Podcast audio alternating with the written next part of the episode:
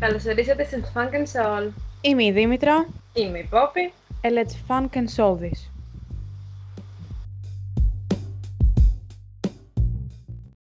Χαίρετε, ένα ακόμη επεισόδιο μαζί σας, μια ακόμη Παρασκευή μαζί σας. Μπορεί να είμαστε ερασιτέχνες, όμως θέλουμε πάντα να σας προσφέρουμε καλή ποιότητα και καλό ραδιόφωνο. Θα θέλουμε να σας πούμε ξανά ότι λυπούμαστε για κάποια τεχνικά λάθη που έχουν προκύψει και ίσως προκύψουν και στην πορεία, αλλά τι να κάνουμε, καραντίνα είναι αυτή. Όπως έχουμε πει και στο προηγούμενο επεισόδιο, η συνομιλία αυτή γίνεται μέσω Skype, οπότε για όποια τεχνικά θέματα και προβλήματα προκύψουν, λυπούμαστε ξανά. Θέλουμε να σας ευχαριστήσουμε που ακούσατε το προηγούμενο επεισόδιο και βεβαίως όσοι δεν το έχετε ακούσει ακόμα μπορείτε να το βρείτε στο Anchor, στο Spotify, στο iTunes και σε πολλές ακόμα πλατφόρμες. Σήμερα με τη Δήμητρα αποφασίσαμε να σας μιλήσουμε για το Harry Potter. Το μαγικό κόσμο του Harry Potter.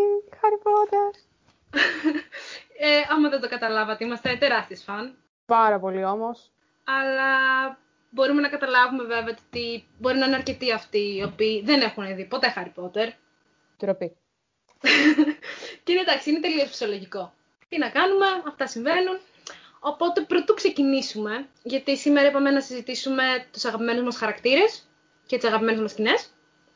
Ε, πρώτα πιστεύουμε ότι πρέπει να σας πούμε μια περίληψη για το τι γίνεται σε αυτό το μαγικό κόσμο.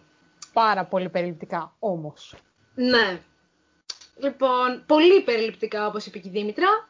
Ε, η σειρά των 7 βιβλίων του Harry Potter, που το πρώτο βιβλίο της κυκλοφόρησε το 1997 στη Βρετανία και στη συνέχεια η πρώτη ταινία έκανε πρεμιέρα το 2001. Ουσιαστικά είναι σε ένα κόσμο μάγων που βασικός χαρακτήρας προφανώς είναι ο Harry Potter εναντίον του κακού μάγου Voldemort ο οποίος θέλει να κατακτήσει τον κόσμο, τον κόσμο των μάγων. Δημήτρα, θες να ξεκινήσεις εσύ με τον αγαπημένο σου χαρακτήρα; Ναι, θα ξεκινήσω εγώ. Σε μένα δόθηκε η σκητάλη τώρα. Ε, αγαπημένος μου χαρακτήρας είναι ο Draco Malfoy. Ο Ξανθός, για να διευκολύνω λίγο τους ακροτές που ίσως να μην γνωρίζουν ονόματα και απλά να έχουν δει κάποιες φάτσες. ε, είναι το κακομαθημένο παιδί, το πλουσιόπεδο, που ο πατέρας του απλά του κάνει όλα τα χατήρια. Ε, παρουσιάζεται λίγος η νέμεσης του πρωταγωνιστή του Harry Potter. Είναι εκνευριστικός, δεν έχει με τι να ασχοληθεί και πειράζει τους πρωταγωνιστές μας, τον Golden Είναι Trio. και λίγο dice. Ναι, σε ένα μικρό επίπεδο. Ε, Όμως, καθώς η ιστορία προχωράει σε βιβλία και ταινίες, ανακαλύπτουμε πως είναι ένα παιδί με πολύ άσχημο και κανονικό περιβάλλον. Και παρόλα τα χρήματα, όλη αυτή την αριστοκρατική κληρονομιά που έχουν οι Malfoy, η οικογένεια του Draco συνεργάζεται με του Death Eaters και τον Voldemort και αυτό το βάζει στο επίκεντρο πολλών άσχημων γεγονότων.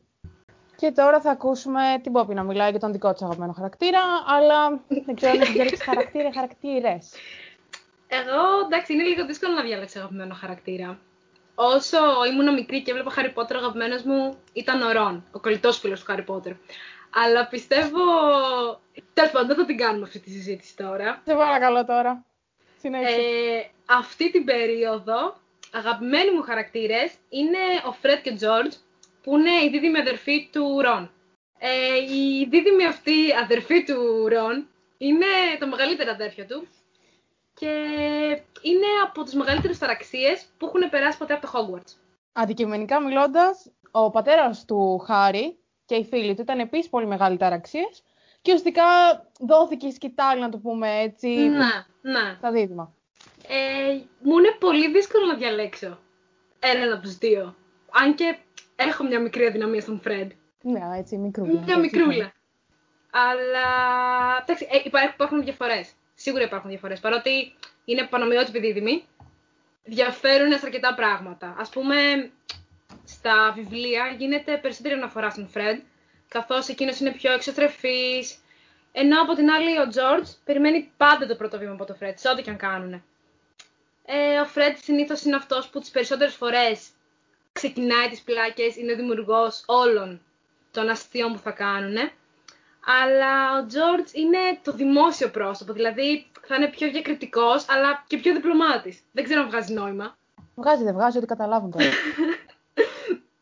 Ε, και οι δύο είναι πολύ αστείοι, αλλά ο Φρέντ είναι πιο αυθόρμητος στα αστεία του, ενώ ο Τζόρτζ ξέρει πότε να σταματήσει ένα αστείο άμα παρατραβάει. Και εννοείται πως πρέπει να πούμε ότι τις περισσότερες φορές που είναι να εξηγήσουν ένα κόλπο που θα κάνουν, ο Φρέντ είναι αυτός που πάντα θα πει τι κόλπο θα κάνουν, αλλά ο Τζόρτζ θα είναι αυτός που θα είναι από πίσω και θα εξηγήσει όλο αυτό το κόλπο. Συνεπώς, στη σχέση αυτών των δύο, ο ένας έχει το ρόλο του και ο άλλος έχει το ρόλο του. Οπότε μου είναι δύσκολο να διαλέξω έναν από τους δύο. Αλλά εντάξει, μια μικρή αδυναμία στον Φρέντ υπάρχει. Απλά διάλεξε. Εντάξει, αυτή την περίοδο πιστεύω είναι ο Φρέντ ο αγαπημένος μου χαρακτήρας. Ζόρια που έχουμε κι εμείς. Την επόμενη εβδομάδα μπορεί να αλλάξω. Θα δείξει.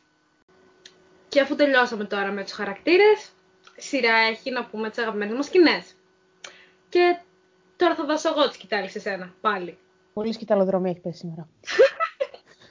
λοιπόν, ε, εμένα αγαπημένη σκηνή είναι από το 7ο βιβλίο και από την 8η ταινία, καθώς το 7ο βιβλίο έχει χωριστεί σε δύο μέρη, να τονίσουμε. Ε, στο τέλος της ιστορίας του Harry Potter, αυτό πούμε έτσι, γίνεται μια μάχη στο Hogwarts, η τελική μάχη πραγματοποιείται, και ο Drago ουσιαστικά πετάει στο Harry πίσω το ραβδί του. Τώρα πώς το ραβδί του Χάρη κατέληξε στο Δράκο είναι πάρα πολύ μεγάλη ιστορία. Είναι δύο ταινίες, οπότε δεν θα το εξιστορήσω. Αλλά αυτή η κίνηση βοηθάει τον Χάρη στο τέλος να νικήσει τον Voldemort. Και ναι, spoiler alert, οι καλοί νικάνε. Ε, Επίσης θέλω να προσθέσω ότι αυτή η σκηνή, παρόλο που την ξέρουν οι περισσότεροι, δεν προβλήθηκε στην ταινία. Και βέβαια ακόμη δεν γνωρίζουμε αν ήταν όντως μέσα στο βιβλίο ή απλά ήταν μια αλλαγή που θέλαν να βάλουν και τελικά δεν βάλαν. Ο Ντράγο και ο Χαρί, όπως είπα και πριν, δεν είχαν πολύ καλές σχέσεις. Δεν είχαν καθόλου καλές, δεν είχαν καν σχέσεις. Αυτό όμως δεν σταμάτησε τον Ντράγκο να κάνει το σωστό στο τέλος. Και αυτή τη σκηνή έχω κρατήσει. Μα κάνετε να διαλέξω. Έχω πάρα πολλές σκηνές, αλλά το podcast είναι 20 λεπτά, όχι να το πάω μία ώρα.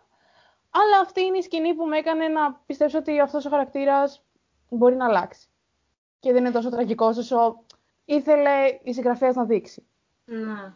Θέλω να σχολιάσω κάτι για το ραβδί. Γιατί αν, αν έχω δει καλά στις ταινίες, νομίζω το ότι ο Ντράγκο δεν πετάει πίσω το ραβδί του Χάρη, αλλά νομίζω πετάει πίσω το δικό του το ραβδί.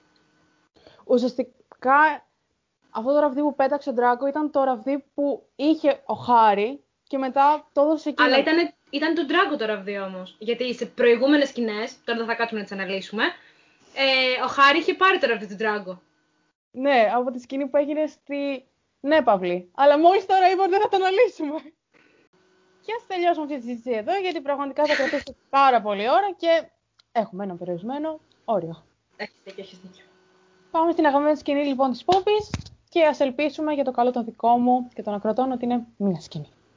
Όχι, εντάξει, μία σκηνή είναι, αλλά Πώς; έχει λίγο εξήγηση. Κρατηθείτε. λοιπόν, εμένα αγαπημένη μου σκηνή είναι από το τρίτο βιβλίο του Harry Potter και συνεπώς και από την τρίτη ταινία του Harry Potter, τον Εχμάλωτο Τεσκαμπάν. Δεν θα κάτσω να εξηγήσω το, το τίτλο. Αυτό το δεν θα κάτσω να εξηγήσω, πρέπει να το έχουμε πει χιλιάδες φορές σήμερα. Ναι. Και στο τέλο θα ζητάνε εξηγήσεις. Ισχύει. Δεν πειράζει. Μπορούμε να κάνουμε κι άλλο podcast για το Harry Potter. Σωστό και αυτό. Ε, με ένα αγαπημένο μου σκηνή, λοιπόν, όπως είπα, είναι από το τρίτο βιβλίο. Στη σκηνή αυτή, λοιπόν, ο Φρέντ με τον Τζόρτζ δίνει ένα μαγικό χάρτη στον Χάρη αυτός ο χάρτης έδειχνε όλο το Hogwarts, το σχολείο, καθώς και σου δίνει τη δυνατότητα να παρακολουθείς τις κινήσεις κάθε ανθρώπου στο σχολείο, που βρισκόταν εκείνη την ώρα, προφανώς. Για να καταλάβουν αυτοί που δεν ξέρουν την ιστορία πίσω από αυτό το χάρτη, ε, ο χάρτης αυτός είχε φτιαχτεί από τον πατέρα του Χάρη και τους άλλους τρεις φίλους του, τον Σύριους, τον Ρέμους και τον Πίτερ. Και μάλιστα ο σκοπός αυτός ήταν για να βοηθήσουν τον Ρέμους, και εδώ υπάρχει ένα μικρό spoiler alert, ο οποίος ήταν ε, ηλικάνθρωπος. Και αυτή η φιλία και όλος αυτός ε, ο κόπος που κάνανε για να φτιάξουν το χάρτη, πιστεύω δείχνει την αγάπη που υπήρξε μεταξύ τους. Και για μένα λοιπόν, για να γυρίσω στην ερώτηση, ε, για μένα είναι από τις αγαπημένες μου σκηνές, διότι ο Χάρη ως ορφανός που ήταν και χωρίς ε, να έχει γνωρίσει καθόλου τους γονείς του, ε, του, δίν, του δίνεται απλόχερα ο χάρτης για να βοηθηθεί, αλλά αυτό που δεν ξέρει εκείνη την ώρα είναι ότι θεωρητικά είναι η κληρονομιά του. Και στη συνέχεια κιόλας που μαθαίνει την ιστορία πίσω από το χάρτη, μαθαίνει μια πλευρά του πατέρα του που δεν είχε κάτσει κάποιος να του πει και να του εξηγήσει. Οπότε πιστεύω είναι μια πάρα πολύ ωραία σκηνή. Με όλα αυτά τα μηνύματα από πίσω. Συγκινήθηκα. Και μετά από όλη αυτή τη συγκίνηση, να πούμε το ότι ήταν ε, ένα θέμα που πραγματικά για μένα ήταν πολύ ευχάριστο να το συζητήσουμε, γιατί πραγματικά είμαστε στο fandom εισαγωγικά του Harry Potter πάρα πολλά χρόνια και οι δύο. Και ήταν πολύ σημαντικό για μας να κάτσουμε να το εξηγήσουμε και να πούμε έστω μερικά πραγματάκια. Σίγουρα θα έρθουν και άλλα επεισόδια, πολλά. Να χαίρεστε που ακούσατε τόσα λίγα, αλλά πάρτε μια μικρή δόση και προετοιμαστείτε για τα επόμενα podcast που θα είναι για το Harry Potter. Αυτά και σήμερα. Ευχαριστούμε που μας ακούσατε. Αν μας άκουσε κάποιος δηλαδή. Τα λέμε την επόμενη Παρασκευή. Γεια σας!